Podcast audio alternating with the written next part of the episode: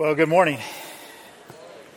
My name is Jeff, and I'm one of the shepherds here. And I'm right off the bat, I'm going to ask you if you could just bow your heads and well, uh, go into prayer one more time.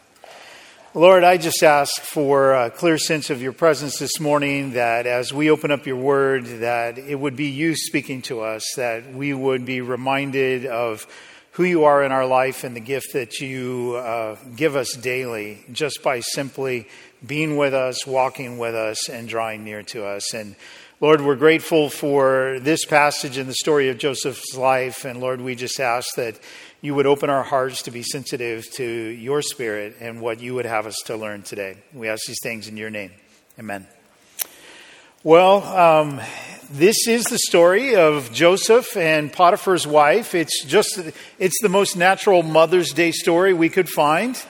Um, obviously it's written all throughout it. I need to let you know that there has been some work done by archaeologists where they have gone to Egypt and have actually discovered some of the stuff that belonged to Potiphar and that belonged to Potiphar's wife. And as they've researched that, they've been able to determine that the reason why Potiphar's wife turned out the way she did was because she didn't have a mother. That is a joke. I'm just kidding. Um, it's not true. Uh, some of you are writing that down, and um, no, uh, sorry. I was just trying to make some tie here uh, in the regard. What we're going to do is we're going to jump into this this morning. Um, we're we're coming back into Genesis again, and this Genesis story as we do it, again, our point of going through Genesis isn't so that you're going to be biblically literate about Genesis. It isn't that you're going to be experts on all of the theological points in Genesis. That's not our goal. We're not trying to make you academically intelligent about Genesis. Instead, what we're doing is we're taking a look at this text. We're taking a look at this first book of the Bible that does this phenomenal thing where it introduces us to God, a holy, eternal, loving God who literally longs to have a relationship with a dysfunctional, broken humanity. And that story gets relayed over and over throughout Genesis of what man does and what God does in regard to that. And so Genesis 39 is just another one of those stories where we see, see it played out of the brokenness of mankind and the, the, the role that God is playing in the middle of this. So as we do it, just know that it fits that entire thing we've been doing along the way. Now, also in Genesis 39, we have multiple lessons that can be drawn from this passage. So they could be taught multiple ways. Um, right off the bat, without even having to look at the text, you can think through Joseph's life and recognize that just difficulty in life is, is a common story here. He literally, at age 17, is thrown into a pit, literally to murder him by his brothers, and then they decide not to kill him, but instead to, to sell him off. They sell him off. That tribe takes him off to Egypt, and now he's exiled off to Egypt, and now he's sold into slavery to Potiphar's house. There's false accusations in Potiphar's house, and now he's thrown in prison. This is just a, a set of difficulties for Joseph's life that, that don't turn out well. And then you get the second concept of, of well, let me finish this idea here with this whole thing that some people that teach about the difficulty of life with Joseph's story here, I literally read in some commentaries where they would bring in those platitudes of if life gives you lemons, then you should make lemonade. And you're just thinking, yeah, I don't think that's really what this story is about at all. In fact, living here in Southern California for the last four years, the one thing I've learned is there are a lot of citrus trees, and if you have a lot of lemons, take a bag, write free on it, and put it on the curb. That's what you do with lemons, right? In other words, let's not go too far into platitudes to just go, oh, tough it up and get through this. That's not the point of this story. And so we're not going to talk about that side of it. But there's also the sovereignty of God being played out in this story. We have this whole idea of what happens with Joseph and his role, and it's already begun in previous chapters, and it's going to carry out for many more chapters in Genesis. So we're going to get this picture of how God uses Joseph in this moment. And then, obviously, right in the middle of this story is how to deal with temptation. That if you're facing temptation, Joseph is presented with it. Does this passage teach us anything about how we deal with temptations when they come? The last one, I think, is probably the most obvious, and that is just the benefits of wearing loose fitting clothing. That that uh, can come in handy in all kinds of things. Anything from being like a rodeo clown or a hip hop dancer just echoes that. So that, tr- that too is shown in uh, Genesis 39.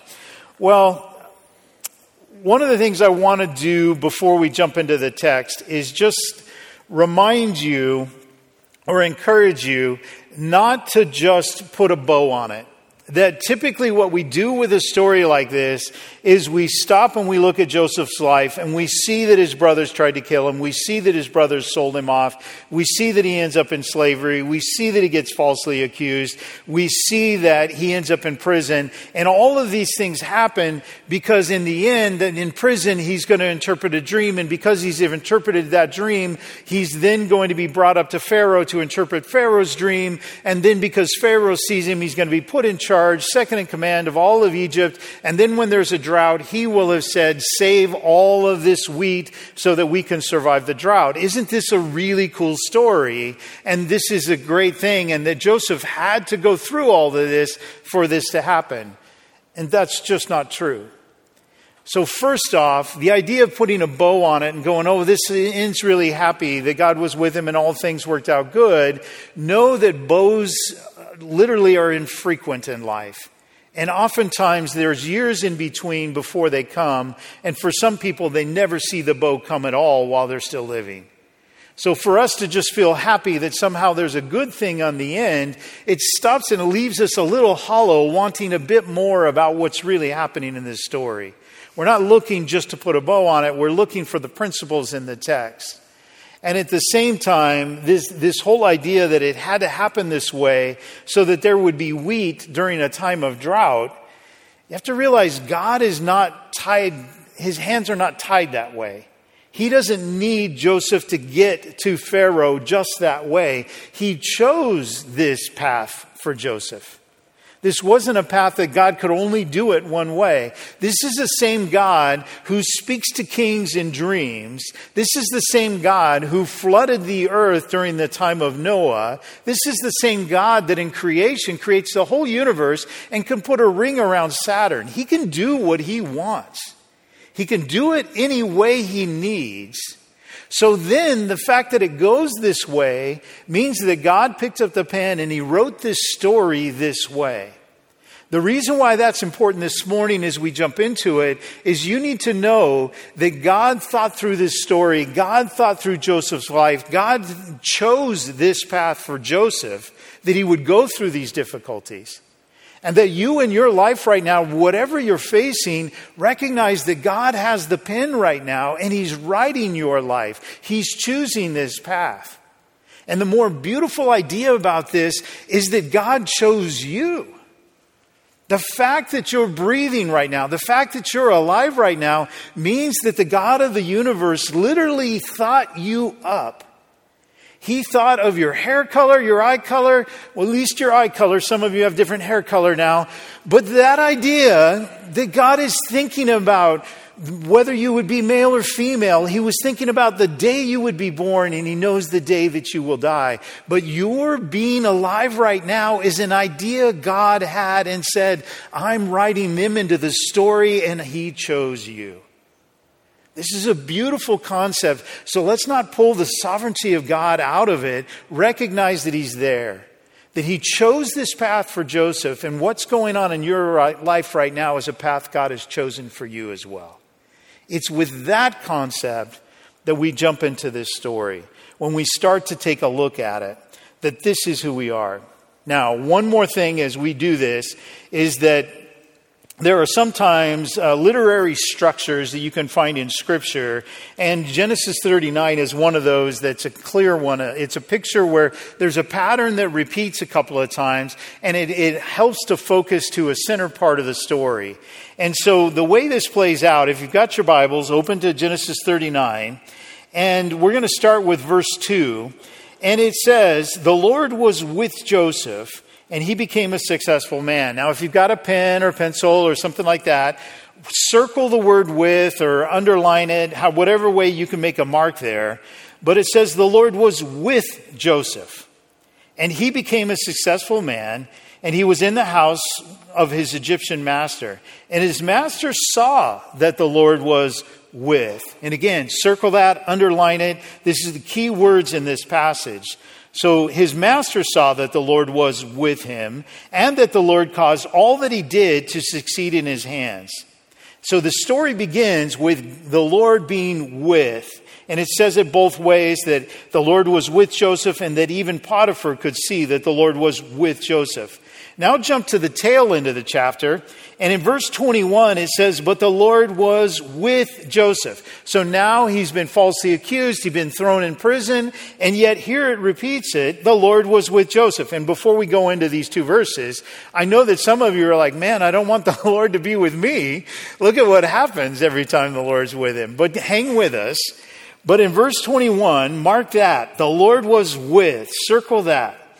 The Lord was with Joseph and showed him steadfast love and gave him favor in the sight of the keeper of the prison. And in verse 23, the keeper of the prison paid no attention to anything that was in Joseph's charge because the Lord was with him. And whatever he did, the Lord made it succeed. So, just to put a visual picture on this, we have this thing that at the beginning you have Joseph, he comes in, there's bad things happening, and as bad things happen, the Lord is with him, and as the Lord is with him, good things happen, and because good things happen because the Lord is with him, then somebody else sees it. Other people see and notice that God is with him. You saw that pattern play out in the beginning. And then when he's later on, he's thrown into prison, bad things happen. The Lord is with him, good things happen. And because good things are happening, then other people see that God is with Joseph. So you have the repeat of what happens at the beginning of the chapter happen at the end. It's the same pattern. Bad things, God with him, good things, and then people see that God is with him. So those are the two patterns. And then right in the middle, we have this story of Joseph and Potiphar's wife. And it may seem disconnected, but it's actually the pivot point to the whole story. You see, Joseph is there in that moment, and he makes a remarkable uh, statement. He makes a remarkable decision in the middle of this tough temptation that's coming his way. He handles it with this, this great, great passage. And this is where we look at it in verse uh, 9. Joseph is talking to Potiphar's wife as she's trying to come on to him, and he's talking about Potiphar, and he says, He, Potiphar, is not greater in this house than I am, nor has he kept back anything from me except yourself, because you are his wife. How then can I do this great wickedness and sin against God? So these two sides that are about being with God, and then Joseph stops, and in the middle of this moment, he does something in his mind, and he stops and he introduces God into that moment. A great thing anytime you're in an attempting, a, a situation of temptation is invite God into that moment. That's what Joseph does. He literally pivots on that point and says, This is it. Now, so that you know it's a temptation to Joseph, because it's like, all right, does it say that Joseph was tempted? Let's just put our, our thinking caps on here for a second. And if you look at the tail end of verse 6, it says, Now Joseph was handsome in form and appearance. And so now you know that this is a tough thing, that, that people are really good looking. They are led into temptation because people, they, they think they're handsome. Most of us don't have to face that problem. You know, it's like, Never had that problem happen to me. It's not, you know, handsome and former appearance. But Joseph has this. But you also need to know when he's thrown in, and I'm sorry for some of you. You're like, hey, wait a minute. Speak for yourself. I was. But let's, let's get back to the passage, all right? Stop thinking about yourself. So Joseph is thrown into the pit at age 17. When his brothers try to kill him and they throw him in the pit, he is 17 years old. Roughly takes about a year for him to be sold into to the, the um, Ishmaelites and then moved to Egypt, and now he's put into Potiphar's house. So he is about 18 when he goes into Potiphar's house. We also know that at the tail end of, his, uh, of this story, that what happens is once he goes into the service of Pharaoh later on, he is 30 years old. He spent two years in prison. Scripture tells us that. And so at that point, we take two years away from 30, and he's 28 years old when he, when he basically um, goes into prison. So that means right now he's somewhere between 18 and 28 when this story happens, closer to that, that late end. What do you know about young men, adolescent men, men that are 18 to 28? They're full of hormones that they are active. That, that this is something that is a natural part of him, and you need to know about Joseph that he is lonely. He is in Egypt in exile. He is the Hebrew that has been sold into slavery that is there. People don't speak his language. He doesn't have anybody there that, that is like him, and he is alone. And in that lonely setting, at his stage in life, up comes this woman. Potiphar is a wealthy man. He can have just about any woman he wants in all of Egypt. So you know that Potiphar's wife is attractive. And she's attractive, and he's lonely, and she comes up to him and makes this offer. And you know how that is, that sometimes when your life is going really rough, when you're having a really bad day, I don't know if you do this, but sometimes when I'm having a bad day, I make poor decisions in that moment. That sometimes if it's been a really rough day and I'm just feeling down, I'm going to do something that just, just makes me happy. So I might say to Eugenie, we're going to go get fast food and we're just going to go to McDonald's and I'm going to get a Big Mac and I'm going to get chicken nuggets. And you know what? I deserve it today. I'm getting a milkshake. Just, am I the only one that does that? Just, you, you go reward yourself because you think, I've had such a tough day, I need something to make me feel good. Later on, you get what you deserve, but at the time, it feels good. You know, but that idea is a little bit weak. We wouldn't fault Joseph at that moment that if he's going, my life is so hard, I just need something to just make me happy. And at this moment, this woman comes in, and Joseph doesn't give in to it. Instead, he stops and he acknowledges the presence of God in that moment and says, No, it doesn't work that way. In fact, what happens with, with Potiphar's wife, she says that thing that in Proverbs 7, it talks about the strange woman. She's like a prostitute. She's she's out on the streets and the young man is walking the streets and he he bumps into her and she stops and says, Oh, come with me, come lie with me. My husband is away at work and we can lie together. Well, this is basically what Potiphar says. It says that the workers were out of the house and she would make sure the house was empty. And she is saying that same thing. My master is gone. Let's do this. And Joseph stops and says, My master is here. I can't. I want you to understand what he's doing in his mind. She's saying, My master is gone. Let's do this. And he says, No, my master is here right now, and I cannot do this. This statement from Joseph is brilliant. It's the type of thing that we should hang on to with our, our, all of our life, throughout all of our life that we would stop and say, How can I do this wicked thing and sin against God? We only say that if we acknowledge that God is right there with us. If we recognize his presence. Everything about the beginning of this story, and God was with Joseph, and then God was with Joseph, and this moment of temptation right in the middle of the story is Joseph reflecting on that and saying, I cannot do this, for he is with me. I can't do this and sin against God. That principle shows up in Scripture that God is with us, and it's a reminder of Joseph that he is, he is in there in this scenario thinking those very thoughts. This doesn't show up just with Joseph, by the way. There are lots of saints in the, in the Bible that have this phrase, and God was with them. So a list, and this isn't an, this isn't exhaustive, but a list of, of passages where God is with Abraham, with Isaac, with Jacob, with Job, with Moses, with Joshua, with Gideon, with Elijah, with Samuel, with David, with Solomon, with Daniel, with Mary, when she's um, about to give birth to Jesus, with Peter, when he's in prison, with Paul, with Silas, and oh, yeah, with Jesus. With Jesus, too, Jesus says, and God is with me. Apart from me, I can do nothing. That Jesus himself dwells on this same concept of God being with him. In fact, what I want to do is. Uh, literally look at this story, and just like we've looked at Joseph's, I want you to see the story with Jesus, where he uses the same principle to address the temptations with him. And this is Matthew 4. So if you've got your Bibles, you can flip to Matthew 4. It's the story where Satan tempts Jesus. He tempts him three different times. There's three different temptations. We're going to look at the middle temptation.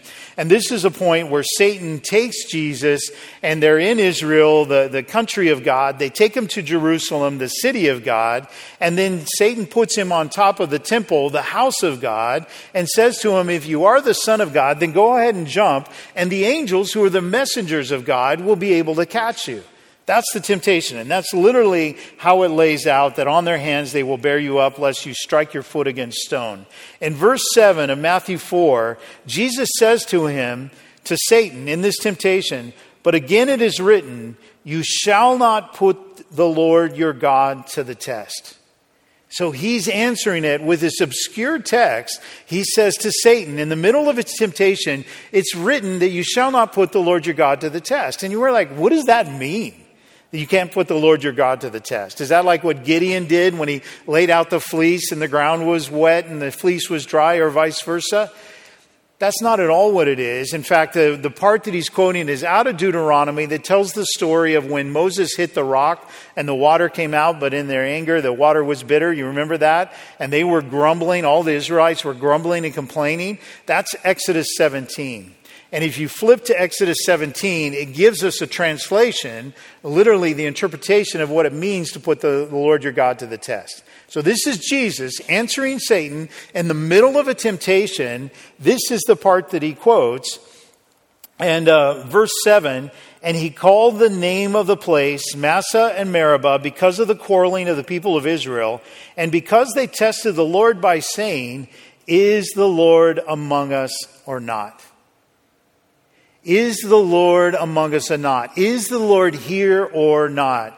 That Jesus, in that moment that he's tempted, he does the same thing. Don't say, or uh, that, don't test the Lord. What that means is don't stop and think, is he here? Is God here in this moment? Instead, acknowledge his presence, recognize him as being here. This is what Jesus does in his moment of temptation as well. He acknowledges the presence of his Father in the middle of this.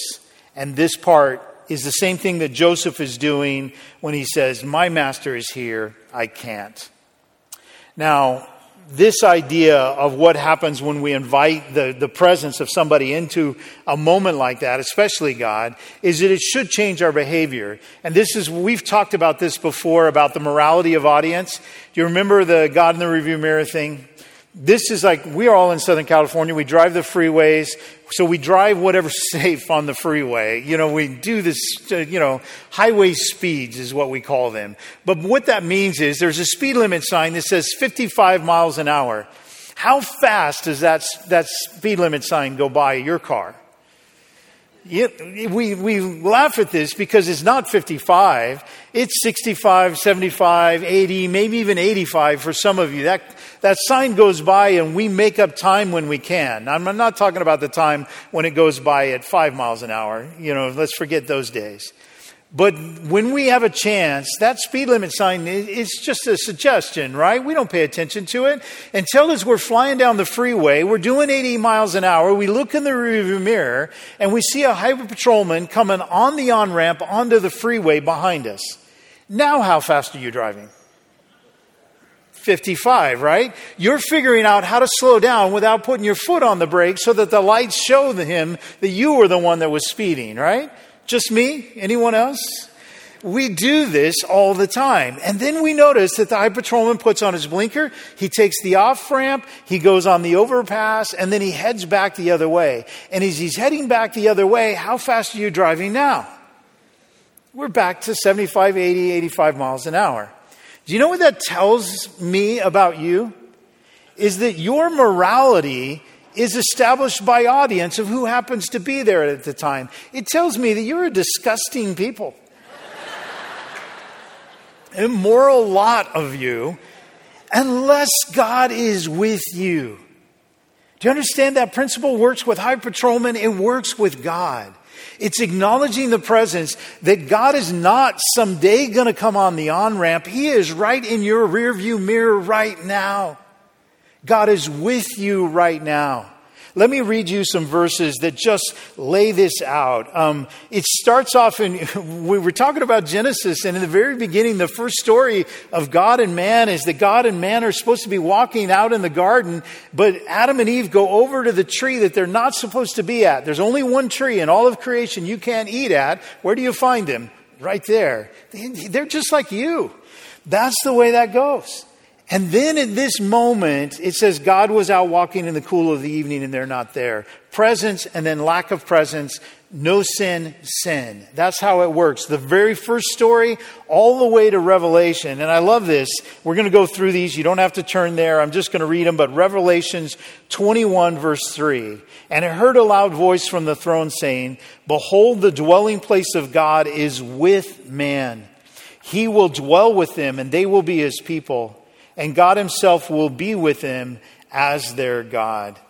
And then in Psalms 23, the 23rd Psalm, verse 4 Even though I walk through the valley of the shadow of the death, I will fear no evil, for you are with me. Your rod and staff, they comfort me. And then in Psalms 139, verse 7, Where shall I go from your spirit, or where shall I flee from your presence? If I ascend to heaven, you are there. If I make my bed in Sheol, you are there. And then in John 1:14, John 1:14, and the word became flesh and dwelt among us. And the word is Jesus himself. And, and the word became flesh and dwelt among us. And I love how Eugene Peterson translates this. And he says, And the word became flesh and blood and moved into the neighborhood.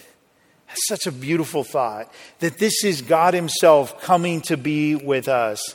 And then in John 14, Jesus is teaching the disciples one of the last big sermons he gives. And in verse 16, he says, And I will ask the Father, and he will give you another helper to be with you forever.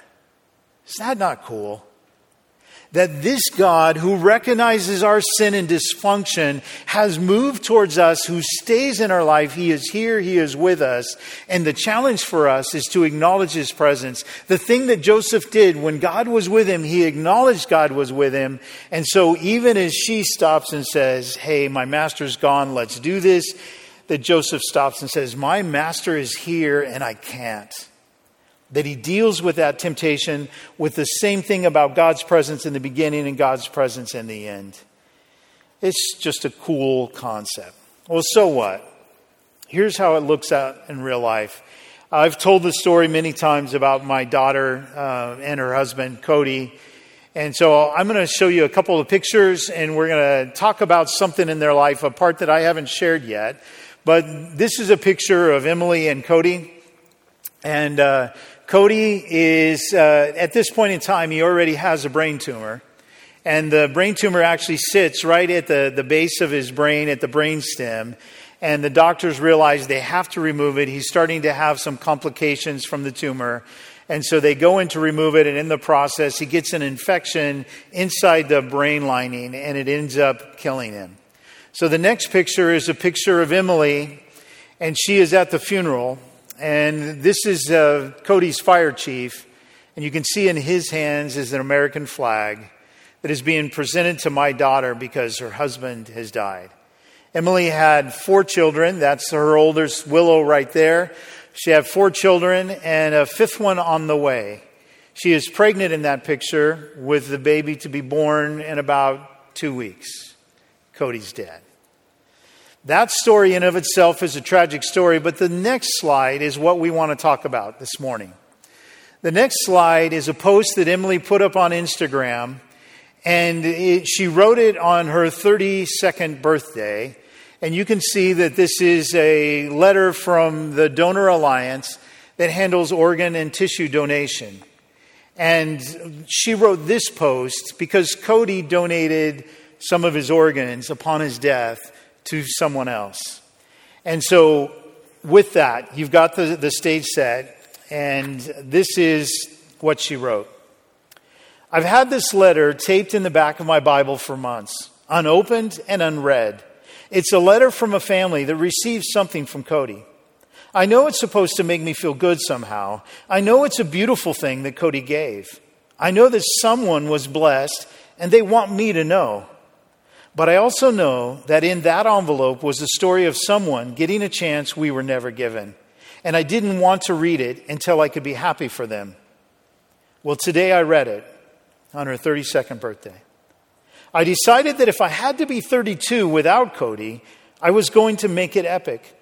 So I made a list of 32 things that I will accomplish this year.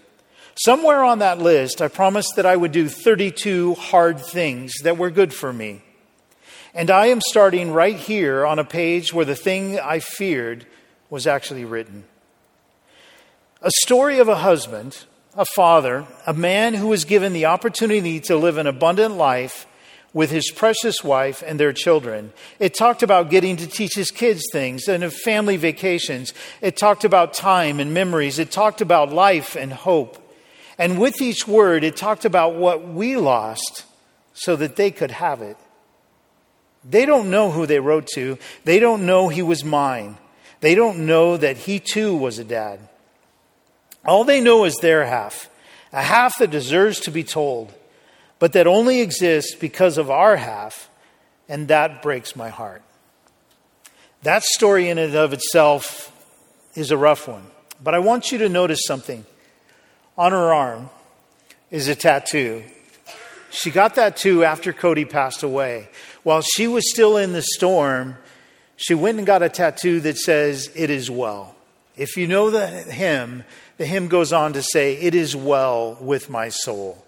There's an incredible story about the writing of that hymn, but the part of this morning is this idea that my daughter, in the middle of this story, the story that was so tragic, she was recognizing that God had picked up a pen and began to write her life, began to write her story, began to write out the path that she must walk. And in that moment, our daughter acknowledged that God was there, that it is well with my soul, that God has me in the middle of this moment. I want you to see what God wrote next. The next slide. Two weeks later, this little girl was born and she named her Cody. And this is Cody at three years old. This is the kind of story God writes. And now, three years later, after Cody's passing, the next slide, God has brought a godly man into our daughter's life. God is not done writing her story. And this is what our God is capable of. The God who puts a ring around Saturn is writing these stories for us. The point for us is to recognize that He is here with us right now. He is not done. One of the worst things we could do in the middle of this is to take the pen away from God and to try to write that story differently our way. That's the wrong thing to do.